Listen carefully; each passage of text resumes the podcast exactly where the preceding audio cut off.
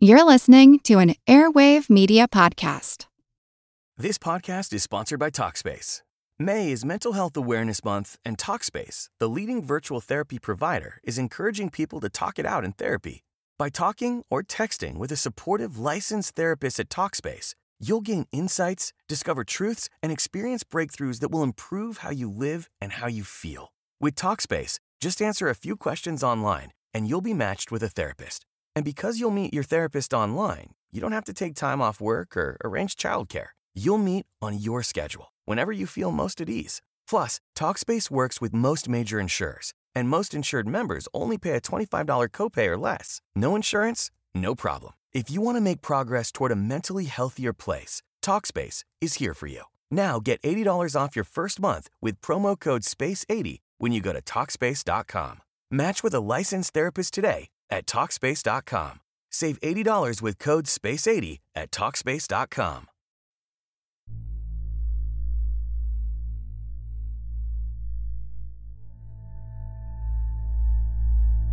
In considering the cover up claims made by UFO whistleblowers and conspiracy speculators for the last 70 years or so, one central question is why? Why would the US government or other governments feel compelled to keep such a momentous historic milestone from humanity? Dark Darksider ufologists spin their fiction about a Faustian bargain with malevolent EBEs, selling out citizens in exchange for advanced technology. But of the more down to earth conspiracists, and conspiracy claims are so varied that there actually are more pragmatic and realistic conspiracist beliefs. They rely on the old saw that the government wants to avoid a general panic, like that seen during the Orson Welles War of the Worlds broadcast. In fact, as I discussed in a bonus episode back in 2021 called Extra Extra Extraterrestrial Hoaxes, there is convincing evidence that the widespread panic caused by the Wells broadcast was overblown by newspapers in a media hoax to make radio look bad creating a scandal where one did not really exist. In reality, for a long time, we have seen people's reactions to the possibility of disclosure, as those in the UFO community call the long awaited revelation of extraterrestrial visitation. When Bob Lazar's false claims went viral, people didn't riot in the streets, but many descended on the town of Rachel, Nevada, near Area 51, hoping to glimpse a saucer. And when Bob went viral again on Rogan, millions did not riot, but rather expressed a similar interest to, quote, see them aliens, end quote. Thousands traveled to Nevada again, and in the end, they just used it as an opportunity to plan a music festival, which was to be called Alien Stock.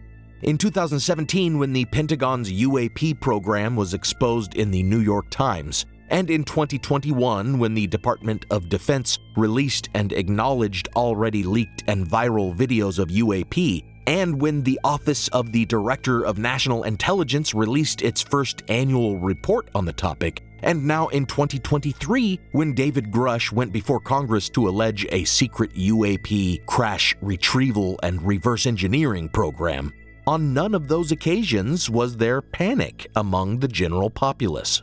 And this was not because most were skeptical and disbelieved it. Rather, these events were typically met with ironic detachment and indifference.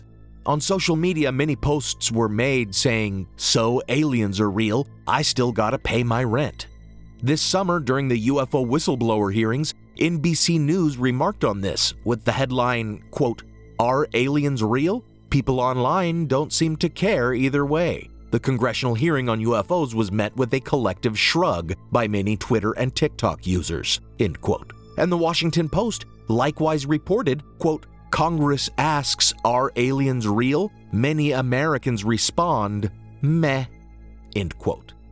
So if it's no longer a panic or riots, the supposed government cover up fears, what else? Some have suggested that the faith of the religious is being sheltered fearing that the discovery of other sentient species in the universe would challenge ideas about mankind's unique role as the creation of God.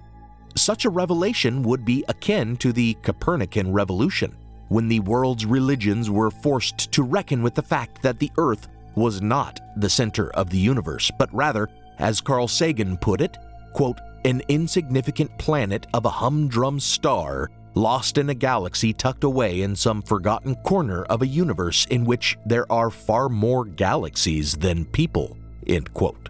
But ever since the discovery in 1996 of what was at first believed to be fossilized bacteria in a Martian meteorite, a claim that has since been refuted but still served as a milestone in the field of astrobiology, theologians and believers everywhere have already come to terms with the notion of life elsewhere. Western religion and Christianity, which especially relies on the notion of an incarnation of God being sacrificed to redeem mankind, has proven very adaptable to the notion, considering that God may have likewise redeemed numerous other creations through similar incarnations. In 2016, the Center for Theological Inquiry at Princeton invited two dozen theologians to consider the question, and some of these religious scholars predicted that the discovery of alien life would actually strengthen religious traditions rather than weaken or undermine them, as many would turn to their faith for some sense of how to process and contextualize their new place in the universe. And certainly we can already see this sort of reaction among those in government privy to classified UAP information. As I mentioned in part 2 of my UFO Whistleblowers series, it appears some in the intelligence community have decided that the unidentified aerial phenomena they hear about must be celestial beings, whether demons or angels. And this view has spread among legislators who are learning more about these UAP programs like Republican Representative Eric Burlison of Missouri, who was quoted as saying, In my opinion, I think it's either angels or man made. Then there's the notably unbalanced QAnon supporting representative of Georgia, Marjorie Taylor Greene, who recently said of UAP, quote, I'm a Christian and I believe the Bible, and I think we have to question if it's more of the spiritual realm angels or fallen angels. End quote. This religious dimension of UFO belief is actually nothing new, though. And looking closely at the intersection of UFO mythology and religious thought, and the similarities between belief in religion and belief in alien visitation, can help us to come to a clearer understanding of the psychological and spiritual drives of such beliefs. This is historical blindness. I'm Nathaniel Lloyd, and taking a skeptical view of both alien visitation and religion leads me to believe the similarities between these two faiths, one ancient and the other more modern, actually serves to discredit both. Thank you for joining me as I look up into the sky at our technological angels, the religious dimension of UFO belief.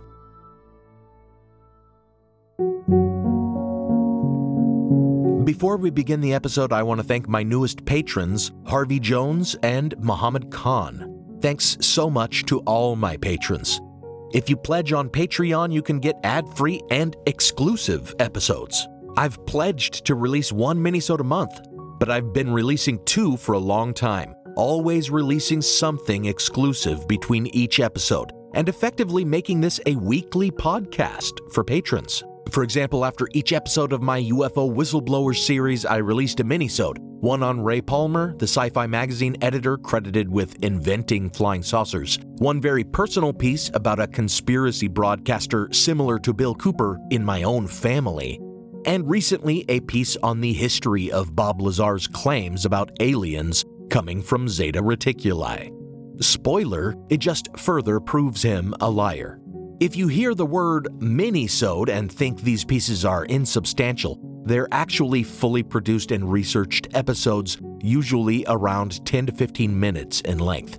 Patron feeds also get episodes early, and as mentioned, their episodes aren't interrupted by ads or Patreon pitches like this. So visit patreon.com slash historicalblindness and support the show. or you can support the show by making a one-time donation at historicalblindness.com slash donate or at the PayPal link in the show notes or on Venmo at historicalblindness.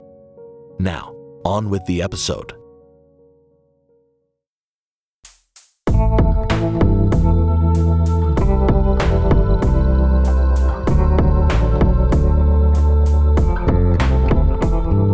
Welcome to Historical Blindness. At the beginning of my massive documentary style series on UFO whistleblowers, I mentioned that early in the podcast, I made an episode on UAP, of which I'm not especially proud. At the time in 2018, I didn't really know what the podcast was. I knew I wanted to do some critical thinking and dig into some esoteric topics, but I had more of a focus on historical mysteries and I was cross promoting with some paranormal podcasters that were in the same pod collective as I was back then. In the episode, I relied on the illustrated survey Wonders in the Sky Unexplained Aerial Objects from Antiquity to Modern Times by Jacques Vallée. At the time, I considered Vallée to be the most academic and reliable of UFO researchers, so I was happy to find this work compiling seeming UFO sightings throughout history by what I then considered to be a credible author. And I still consider Vallée as far more credible than others in his field. For example, he thoroughly debunked the Philadelphia experiment hoax, and I relied on his work there in my episode on the topic. And although I didn't mention it in my recent episode on Bill Cooper, Vallée also rather famously interviewed and discredited that conspiracy kingpin. But my opinion of Vallée and the work Wonders in the Sky has since changed. Based on the work of Jason Colavito, I have come to recognize that Vallée and his so called Invisible College, a group of educated scientists who took an interest in UFOs and the paranormal, including J. Allen Hynek of Project Blue Book and physicist Hal Puthoff, who listeners may remember for his research into psychic phenomena and remote viewing, were driven by their obsession with the occult and supernatural and have been instrumental again and again in getting the US government interested in funding studies of absolutely bonkers claims like those at Skinwalker Ranch, where a government research project spent taxpayer money searching for shape shifting dogmen and space poltergeists. The story of Skinwalker may need to be told elsewhere, but suffice it to say here that Vallée and Puthoff, like the infamous George Knapp, was also on eccentric billionaire Robert Bigelow's payroll to promote the UFO and paranormal claims of his think tank, the National Institute for Discovery Science. Colavito has also gone point by point through the quote unquote prodigies listed in Vallée's Wonders in the Sky, demonstrating how he took nearly all of them out of context, relied on poor translations, and presented fake quotes as genuine. And more recently, researcher Douglas Dean Johnson has made a convincing case that Jacques Vallée is guilty of cherry picking and omitting inconvenient evidence in order to present stories in such a way that they favor his views. All of this further makes me cringe in embarrassment at that early episode of the podcast. And it may be that I produce a more definitive episode about Vallée and his invisible college in the future, especially if I can score an interview with Colavito, whom I'd love to have on the podcast. For the sake of this topic, though, I wanted to highlight that much of what Vallée took out of context in his book Wonders in the Sky, the accounts of quote unquote prodigies or luminous visions in the sky, actually seem to have been references to natural meteorological phenomena, sundog optical illusions, or references to the disk of the sun or the disk of the stars, old astronomical and astrological terms. These prodigies, although explainable with historical context and our modern understandings of the world and our perception of it, were often at the time taken to be some kind of omen or divine sign. What Vallée did was project modern notions of UFOs backward onto these historical accounts of religious visions. That is, by definition, presentism, a kind of cultural bias in historical analysis. Perhaps Vallée can be forgiven this, since he is no historian, but we should instead look at things the other way round. Rather than suggesting that the similarity of UFO beliefs today to ancient religious beliefs and visions somehow proves those ancient beliefs valid and shows that it was UFOs all along, perhaps we should instead consider that belief in extraterrestrial visitation today is just another example of humanity's tendency to seek meaning in the skies, and that this should not be considered any more valid than those superstitions in antiquity.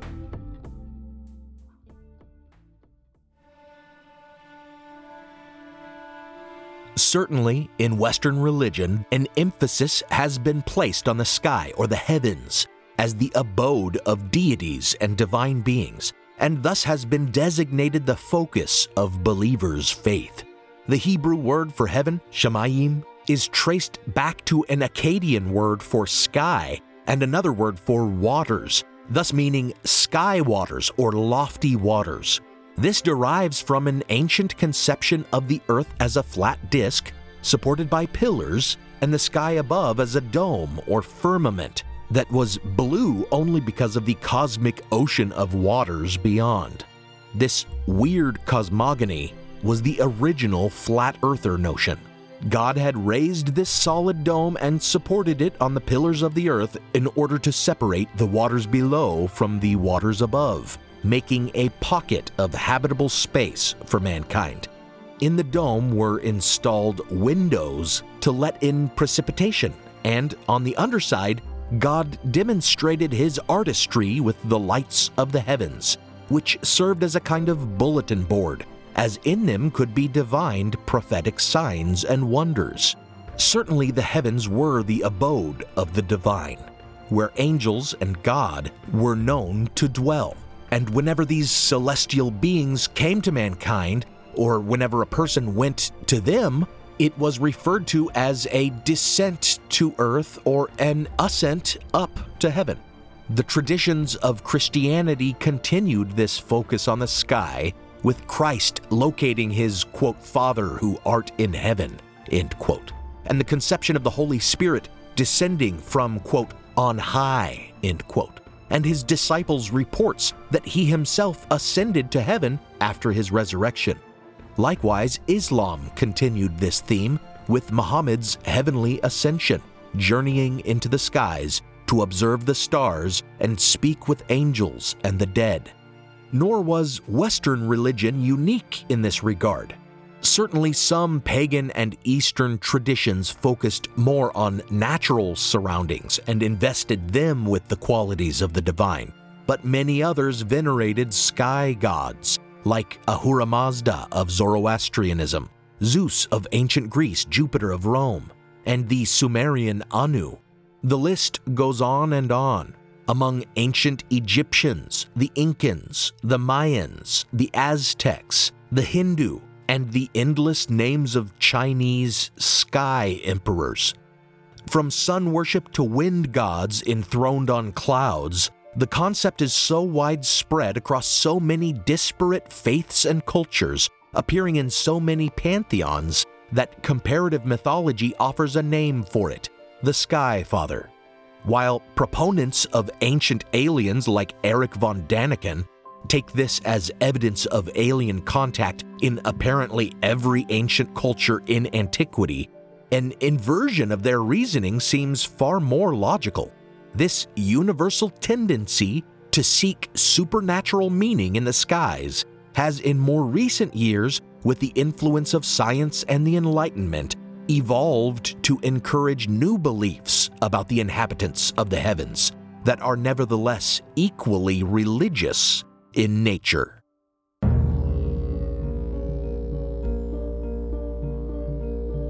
The idea that modern folklore about UFOs and aliens can be likened to religious mythology was not lost on early thinkers on the topic either.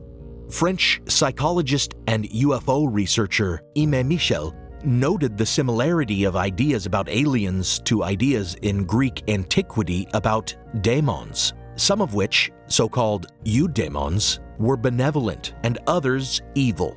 A belief that was later Christianized in notions of angels and demons, the latter even using the same Greek word. And theologian Ted Peters in the 70s wrote in UFOs The Religious Dimension that belief in UFOs was nothing more than, quote, scientized religion, end quote, in that believers, quote, do want a celestial savior, but that savior will not be mysterious. Instead, he will be fully comprehensible and scientifically explainable according to the laws of nature, end quote.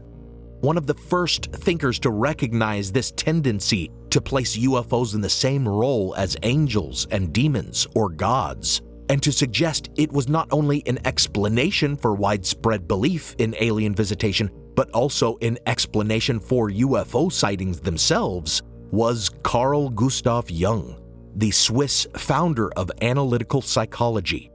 In his book Flying Saucers A Modern Myth of Things Seen in the Sky, he asserts that it is hard to consider them quote unquote objects at all, quote, because they behave not like bodies but like weightless thoughts, end quote.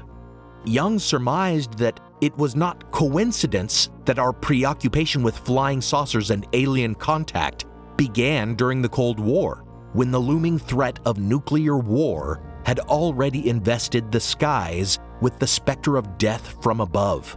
In contrast to this existential threat, however, UFOs and the ETs that many began to believe piloted them came to be viewed in the 1950s and beyond as not only technologically advanced, but also morally superior beings coming to save us from ourselves. This view of aliens and flying saucers as our saviors caused Jung to suspect that UFOs or our ideas about them were simply conforming to the established archetypes of religion. For those unfamiliar with the term, the quintessential Jungian view of psychology was that human beliefs inherit universal patterns of thought into which we organize our perceptions, and religion specifically can be understood as conforming to these patterns or archetypes. By Jung's reckoning, in a world of science and technology, humanity was beginning to replace outmoded notions of sky gods with what he called, quote, technological angels, end quote. To Jung, identifying saucer sightings as a kind of religious experience meant that while in some cases sights of actual things in the sky might be misconstrued according to this quasi religious interpretation, in other cases, perhaps nothing real was seen at all. Or rather, the things quote unquote seen were only figments of ecstatic imaginations. Objects actually caught on radar may likewise, he reasoned, be mundane phenomena invested with the religious mystique of the UFO.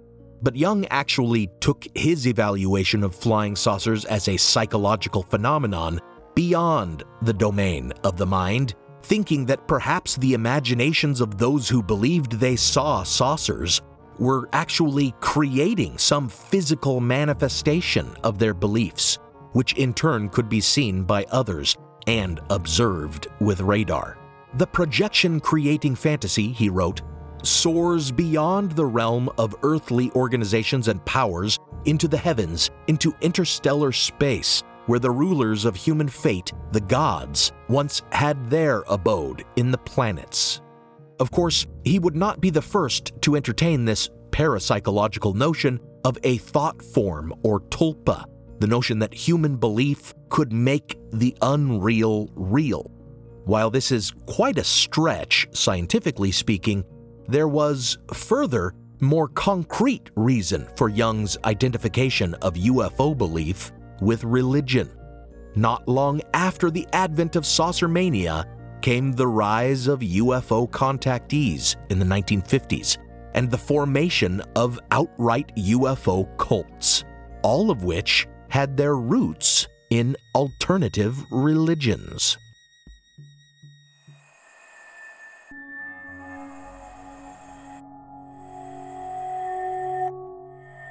The tendency to make UFOs and aliens into sacred figures like deities has been remarked on by modern academics, like religion scholar and historian Catherine Wessinger, who observed that, quote, increasingly in new religions, extraterrestrials and space aliens are the superhuman agents that act in the roles previously filled by God, gods, angels, and devils, end quote. These new religions, or as they're more commonly labeled, cults, actually began to appear long before the rise of flying saucer mania. In 1758, a Swedish philosopher named Emanuel Swedenborg published a pseudoscientific work whose ponderous title is typically translated as Worlds in Space, but in its entirety is concerning the Earths in our solar system, which are called planets, and concerning the Earths in the starry heaven, and concerning their inhabitants, and likewise concerning the spirits and angels there, from what has been seen and heard. Swedenborg was formerly a scientist, writing exclusively on chemistry and mineralogy, who had transitioned into theological treatises and then went full blown visionary mystic, claiming that, much like Muhammad, he had ascended into the heavens, visiting other planets and detailing the anatomy and cultures of all their inhabitants, including the native beings of the Moon, Mercury, Venus, Mars, Jupiter, and Saturn. Interestingly, he called them all quote unquote spirits, even though he described their bodies and organs in detail. Swedenborg's work should be viewed as mere fiction, telling as it is that he only visits the planets of our solar system known by science at the time. His work also conforms to a literary trope, that of the fantastic voyage, a popular kind of story, like Gulliver's Travels, in which a traveler discovers a strange civilization that serves as a kind of satire or parable in order to teach us some lesson about our own world. Swedenborg, however, never admitted to writing fiction, but rather transformed himself into a revelator figure. And though he never founded a religion, he did speak in his works about a quote unquote new church. And in the years after his death, a cult following did develop in reading groups and among those who studied and interpreted his many weird writings. In 1787, 15 years after his death, his new church was eventually organized in England, and this Swedenborgian church would be brought to America by none other than John Chapman, a nurseryman and conservationist who has been immortalized in tall tales as Johnny Appleseed. But besides this Church of New Jerusalem, as it was called, and its several denominations, Swedenborg's influence can perhaps more widely be seen in his inspiration of another quasi religious, pseudo-scientific movement spiritualism. Now for a brief intermission.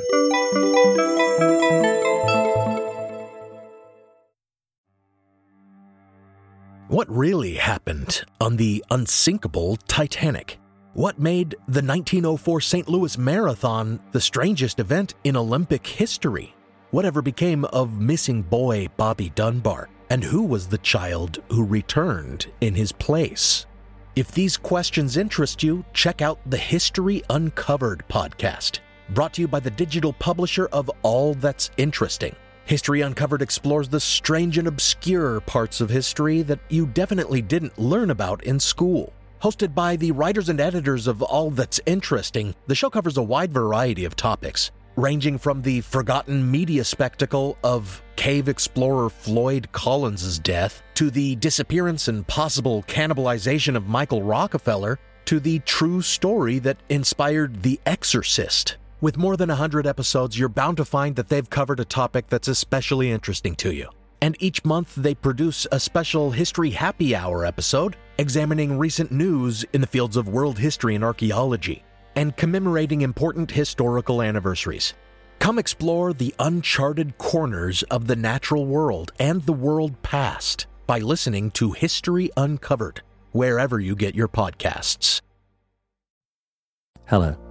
I'm Peter Laws, the host of the hit podcast Frightful, which offers very scary true stories. But as I research that show, I keep finding other true tales that aren't so terrifying and yet are fascinating and often deeply moving. That's why I launched a second podcast called Our Curious Past, telling forgotten incidents from history told in immersive audio with music, sound effects, and on location recording. For example, you can join me on location in an underground nuclear bunker in England as I learned how Britain prepared for the potential of war in the 1980s. I loved recording on location in Transylvania to uncover the history of this beautiful and spooky land beyond the forest. And I was particularly touched by the big response to my episode on the Nazi massacre of Oradour-sur-Glane, an entire French village that was invaded by the Nazis in 1944. To be honest, it was sometimes hard to narrate that without breaking into tears. So why not join me, Peter Laws, by searching Our Curious Past in podcast apps? Because you know, sometimes it's the unique moments from another person's yesterday that helps us understand ourselves today.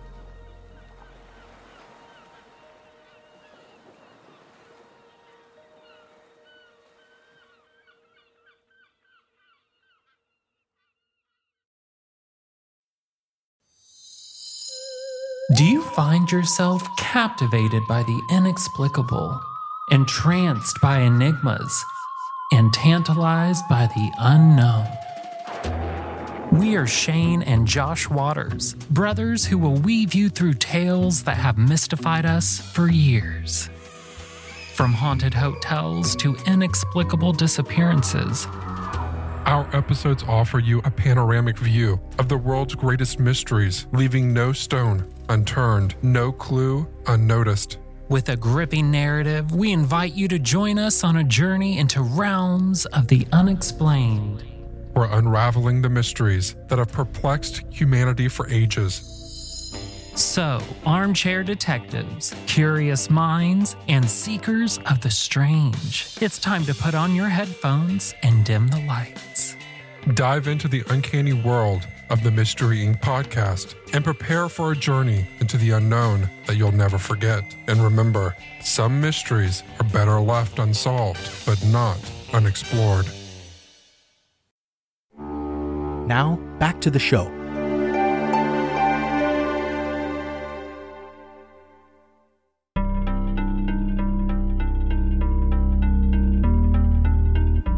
Spiritualists, those who claimed to act as a medium through which contact with the dead and other spirits could be made, first arose in the burned over district of upstate New York, a hotbed of new religions out of which both the Millerites and the Mormons arose.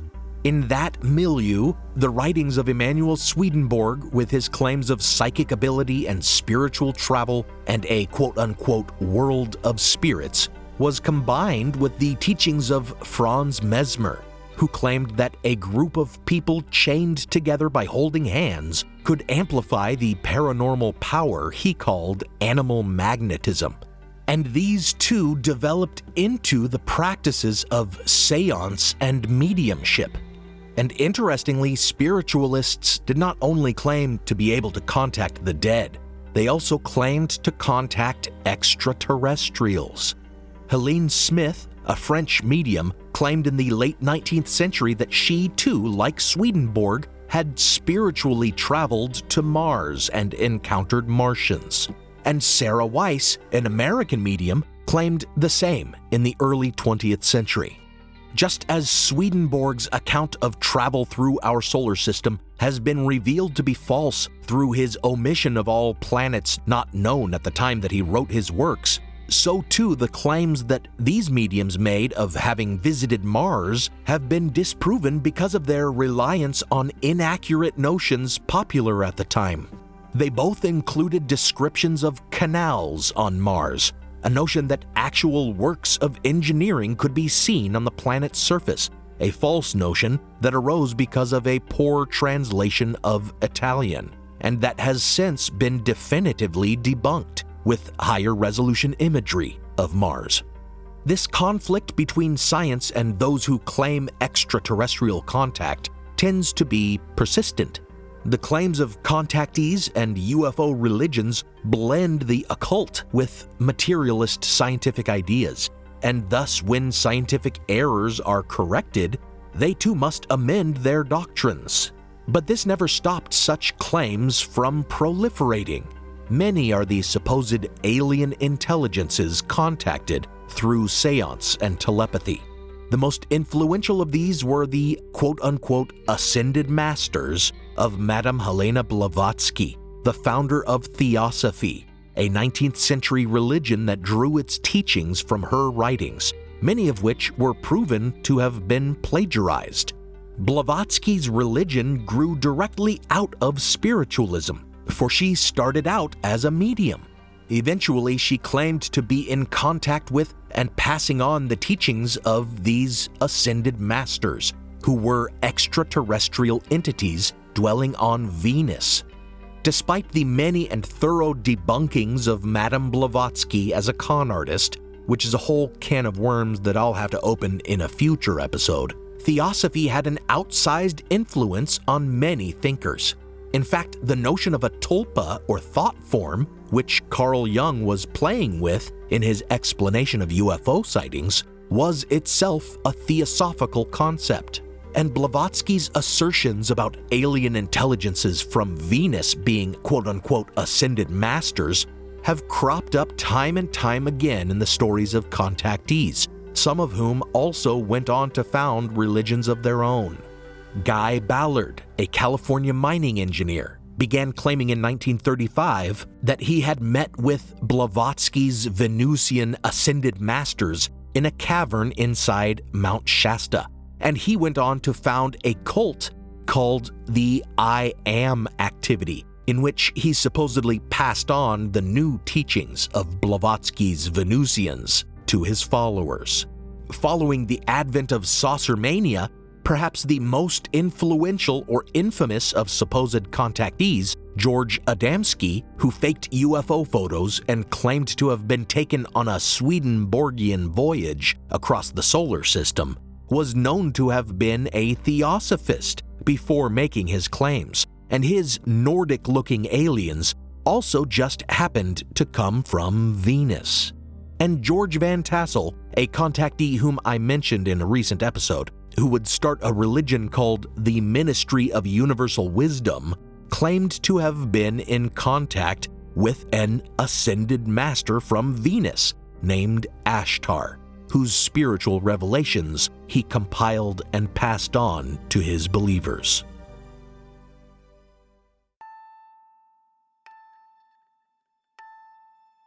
Many are the UFO religions founded on the spiritualist concept of channeling or telepathically being in contact with extraterrestrial intelligences or spirits, such as the Mark Age movement, based on the claims of a supposed contactee whose organization received promotion in the pages of Ray Palmer's magazine Fate, which did so much to propagate UFO myths or similar groups whose teachings were always received through channelers, like the Universarium Foundation and the Extraterrestrial Earth Mission. Some emergent UFO religions or cults did not seem to have much connection to spiritualism or theosophy, but rather represent a kind of syncretism of Christian theology and UFO mythology. The most prominent example of these is the Human Individual Metamorphosis Group, who also called themselves Total Overcomers Anonymous, or UFO people, but who went by another name during the last years of their existence, a name that would become infamous after the group's mass suicide, Heaven's Gate. Other UFO groups, however, tend to mash up all of these influences, spiritualism and theosophy, with Christian elements, like the Aetherius Society and the Summit Lighthouse, whose founders claimed to be in contact with ascended masters from Venus and claimed that Jesus had been one such Venusian being. One of these religions was based on the teachings of a supposed Venusian called Unarius, a group led by two channelers, Ernest and Ruth Norman, who also claimed to be reincarnations of Jesus Christ and Mary Magdalene. Then there is the more atheistical Raelian movement, whose prophet, a Frenchman named Claude Vorilhon, who had taken the name Rael, began claiming that he had been contacted by extraterrestrials called Elohim. Elohim is, of course, a word translated as angels in the Bible, and Rael claimed these aliens had simply been mistaken for angels in antiquity. Throughout history, he claimed, the Elohim had created alien human hybrids to serve as their prophets. Among them included the Buddha, Christ, Muhammad, and of course, himself. His organization relies on membership fees, and one of the major practices is, quote, sensual meditation, end quote, as adherents are guided toward achieving, quote, cosmic orgasm, end quote. The church's founder, Rael, also organized an exclusive order of women meant to serve as the sexual consorts of the Elohim, which until their arrival would just sexually gratify him, it seems. So here we find many of the hallmarks of a cult, but not all UFO religions are so easily categorized. One of the most successful UFO religions is Scientology, which is classified also as a secularized religion or a psychotherapeutically oriented religion, or just as a privatized religion or scam, but can certainly also be classified as a UFO religion because of its emphasis on an ancient alien myth regarding the origin of humanity, the quote unquote Xenu myth, which they themselves call a quote space opera, end quote admitting its science fictional nature. Even among UFO contactees who never start or join a religion focused on UFOs, though, we still see the clear connection of their UFO beliefs with religious concepts and experiences. Nowhere is this more apparent than in the claims of UFO abductees. Of course, much of the alien abduction phenomenon can be adequately explained based on the issues with hypnotic regression. I spoke a bit in my most recent Patreon exclusive minisode, which delved a little into the famous claims of Betty and Barney Hill, specifically highlighting some theories about the surfacing of traumatic memories surrounding accidental awareness or waking up under anesthesia during medical procedures. There is also the general unreliability of hypnotic memory regression, which I will likely discuss more in my next Patreon exclusive. And a further rational explanation of many other abduction claims is that they conform to the experience of sleep paralysis, which may involve hypnopompic or hypnagogic hallucinations. Interestingly, this phenomenon can also be used to explain other supposedly supernatural phenomena or myths. As I spoke about in my episodes on vampires, it serves as a clear explanation of the accounts of revenants troubling townspeople in their sleep. The phenomenon of sleep paralysis and its attendant hallucinations also explains claims of demonic visitation and has even been called the incubus phenomenon, named after demons that supposedly attack one sexually while one is in bed. An incubus being a male version of this demon and a succubus the female version. Taking a Jungian view of these experiences, religious symbolism is most common in dreams. And while religious views of the past might have colored interpretations of the shadow figures of sleep paralysis hallucinations as demons, if our collective unconscious has adopted a newer space age conception of sky gods, as Jung suspected, it is reasonable to believe that many modern minds would interpret these hallucinations as extraterrestrials today rather than as demons. Moreover, we see the sexual aspect of incubus and succubus encounters present also in many of these abduction experiences. Abductees claim to have been not just poked or probed painfully, but to have their genitals examined and to engage in sexual intercourse. Claims that have led to the belief that extraterrestrials seek to interbreed and create some hybrid offspring. Whether or not the experiencer views their alien abductors as benevolent, neutral, or malicious, they still tend to be led to a kind of religious epiphany by the experience.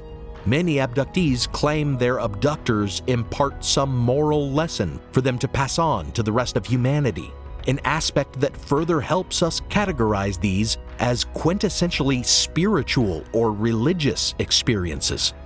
Then there are those whose abduction experiences are horrifying, who view their abductors as evil, or we might say demonic, like horror writer Whitley Strieber, whose book on the topic bears the very religious sounding title Communion. Indeed, he explicitly compares his quote unquote visitors to demons, claiming they wield a quote technology of the soul, end quote. Strieber has actually argued against an exclusively materialist interpretation of abductee experiences, emphasizing their religious character. And seemingly unrelated to his abduction experience, but further indicating his tendency toward religious experiences or visitations resulting in spiritual epiphany, Strieber later claimed to have been visited by an angelic type of character a mysterious man who came to his hotel room and helped guide him to a new understanding of God.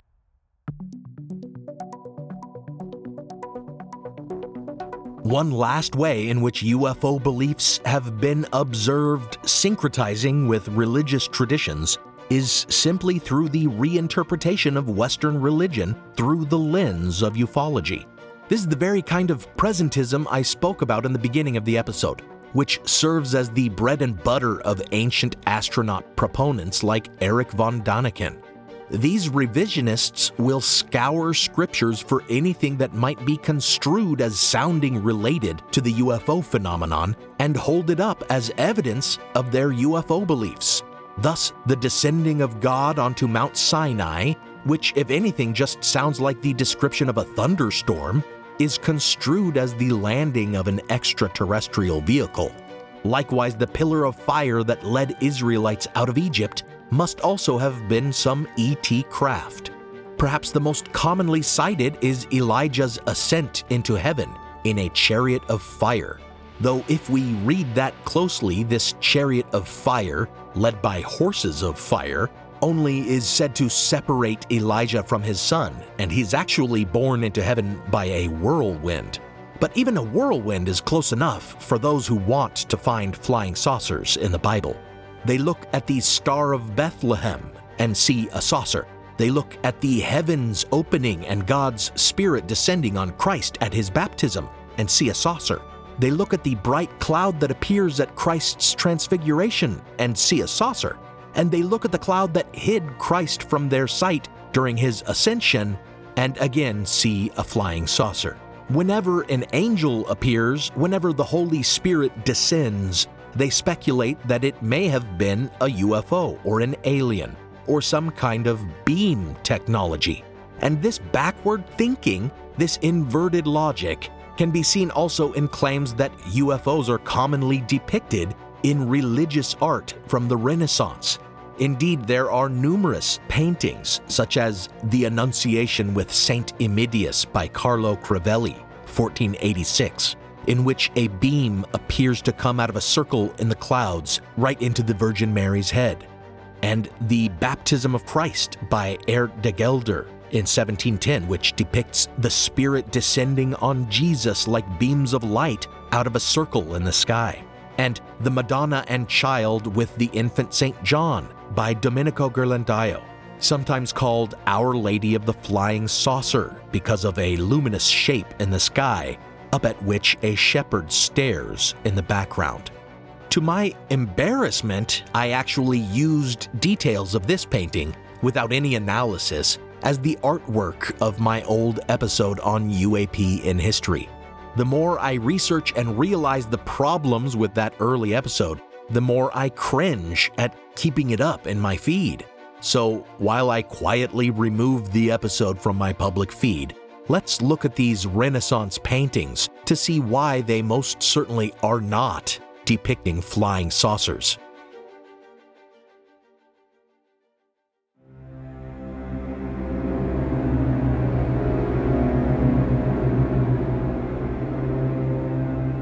First of all, it is absurd to think that these paintings prove something about events in the Bible. They were painted more than a thousand years after the events they depict. The only thing they can show us is how such religious traditions were being conceived of and portrayed in Renaissance artistic trends.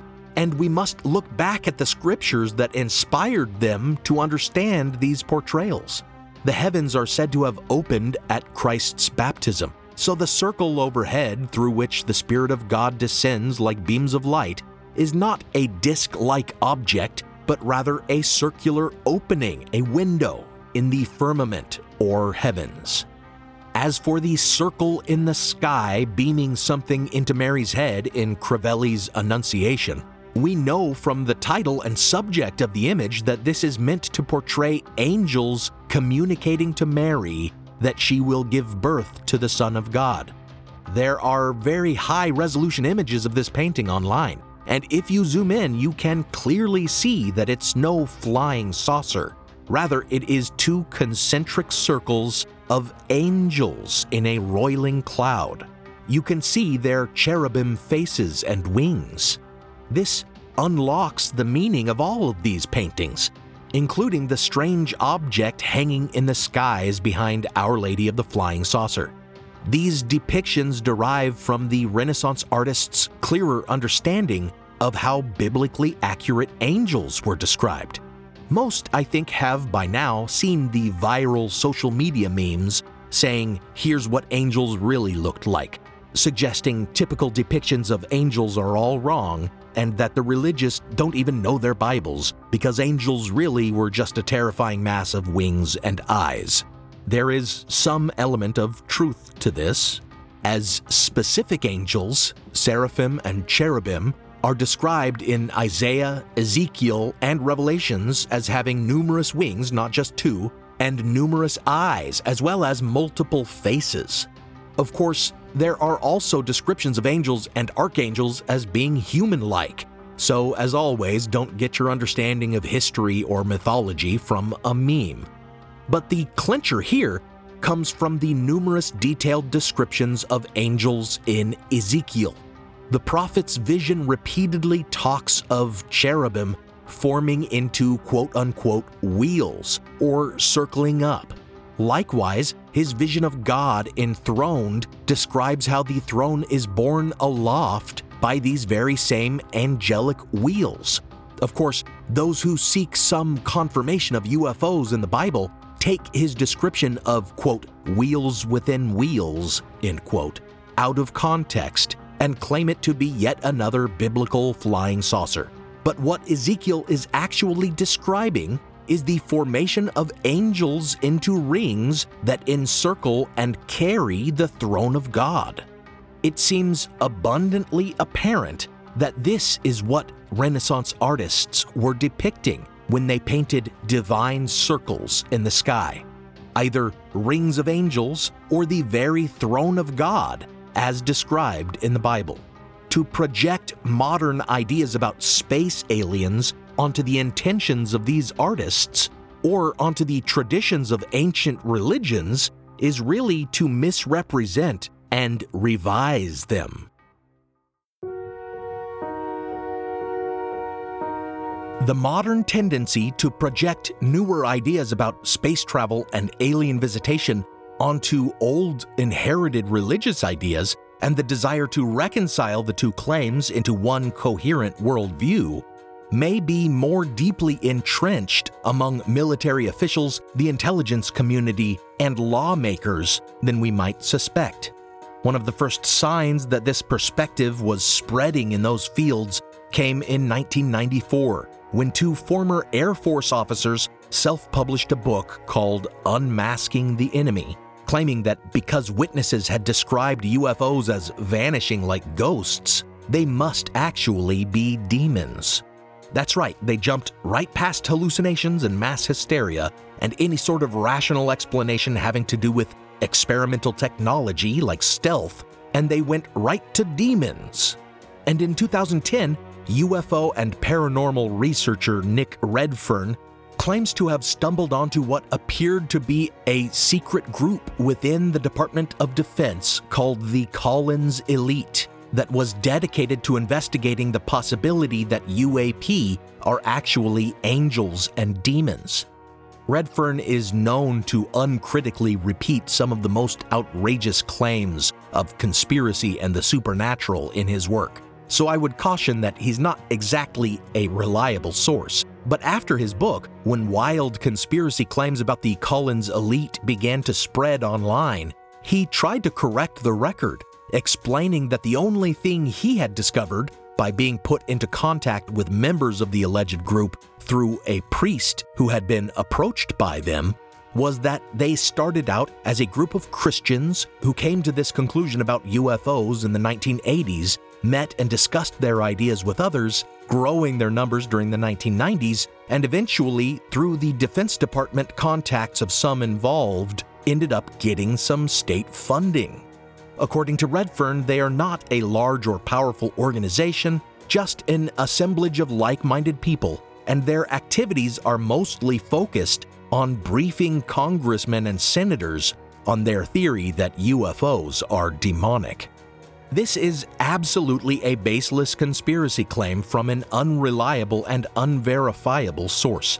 But based on the fact that we know from the book Unmasking the Enemy that this theory was prevalent in the Air Force in the 90s, and we further know from the comments of Lou Elizondo that some shadowy figures in the Pentagon expressed the same theory, and we know that legislators like Marjorie Taylor Greene have started floating this theory themselves, it certainly seems believable. Redfern suggests that the Collins elite specifically chooses to approach legislators who might be likely to believe their theory. And the notion that some rogue group of religious officials in the Pentagon may be whispering into the ears of already bonkers representatives like Greene that UFOs are probably demons is terrifying.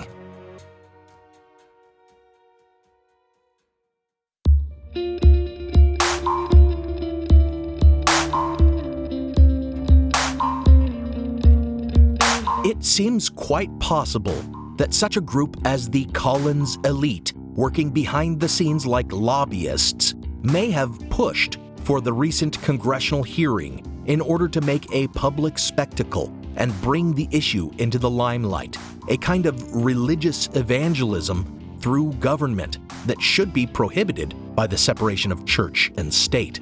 But still, while such a group, if it exists, may be growing in its influence, and the syncretism of Christianity with UFO beliefs appears to be continuing apace, it is my personal view that there are others within the military and intelligence community who will never subscribe to such a theory since they already know that UAP are not angels or demons or aliens because they know exactly what classified technology is being mistaken for them. My personal pet theory, which I did not arrive at on my own and has been floating around for decades, is that most sightings that are hard to explain with mundane phenomena like birds and balloons and optical illusions can be explained by radar spoofing technology. Indeed, certain recent UAP described by Navy pilots as orbs with a cube inside have been identified as radar reflecting balloons. And for any sightings that involve impossible maneuvers or speeds, there is the potential explanation that particle beams may be theoretically projected from the ground or from an aircraft creating a glowing plasma ball in the sky that can be seen by the naked eye and by instrumentation, and could be made to look like it was performing maneuvers and achieving speeds that no aircraft possibly could, and could be made to disappear at will simply by hitting the off switch. This is, admittedly, only theoretical, which any deeply classified technology would be until it has been revealed that we have had it for years. But it should be noted that we use very similar technology today in the medical field to project protons for targeted radiation on cancer in a procedure called proton beam therapy. It may likewise be speculation, but to me it seems a more rational and feasible explanation that does not smack of religion at all.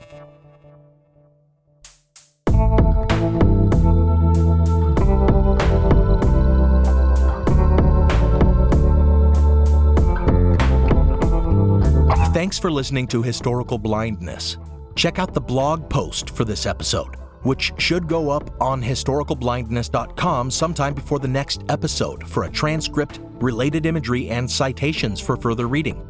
As always, thanks go out to my partner patrons Diane Lane, Joe Escott, Sean Munger, Devlin Hoff, Michael Markham, Mitchell Shuttler, Jessica Reeves, Fred from Colorado, Robin Naggett, Rebecca, Don Mundis, Eunice Allen Bradley, Juliet O'Connor, Jonathan Williams, Joshua Luddington, Logan Houlihan, Lily Powers, Lonnie Coffer, Ralph Fenn, Ama, Lee Holland, Kevin Osborne, Ed Shockley, Benny Slater, and Rachel Hornbrook.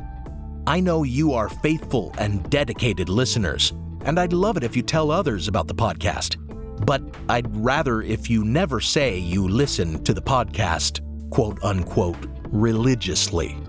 This podcast is part of the Airwave Media Podcast Network. Visit airwavemedia.com to listen and subscribe to their other fine shows, like The Constant and Data Over Dogma. Some music on this episode is copyright Alex Kish. Visit alexkishmusic.com and contact him to get compositions for your own projects. Additional music is by Kai Engel and by Kevin MacLeod licensed under a Creative Commons Attribution license. Check out the show notes for a list of the tracks used. You can support the show by pledging on Patreon or by making a one time donation on PayPal. Find those links in the show notes. Or find me on Venmo at Historical Blindness. Until next time, whenever you scoff at the absurdity of a cult's doctrines and the unbelievability of its leaders' claims, ask yourself are they so very different from, or any harder to credit than, the claims made by the revered founders of any other religion?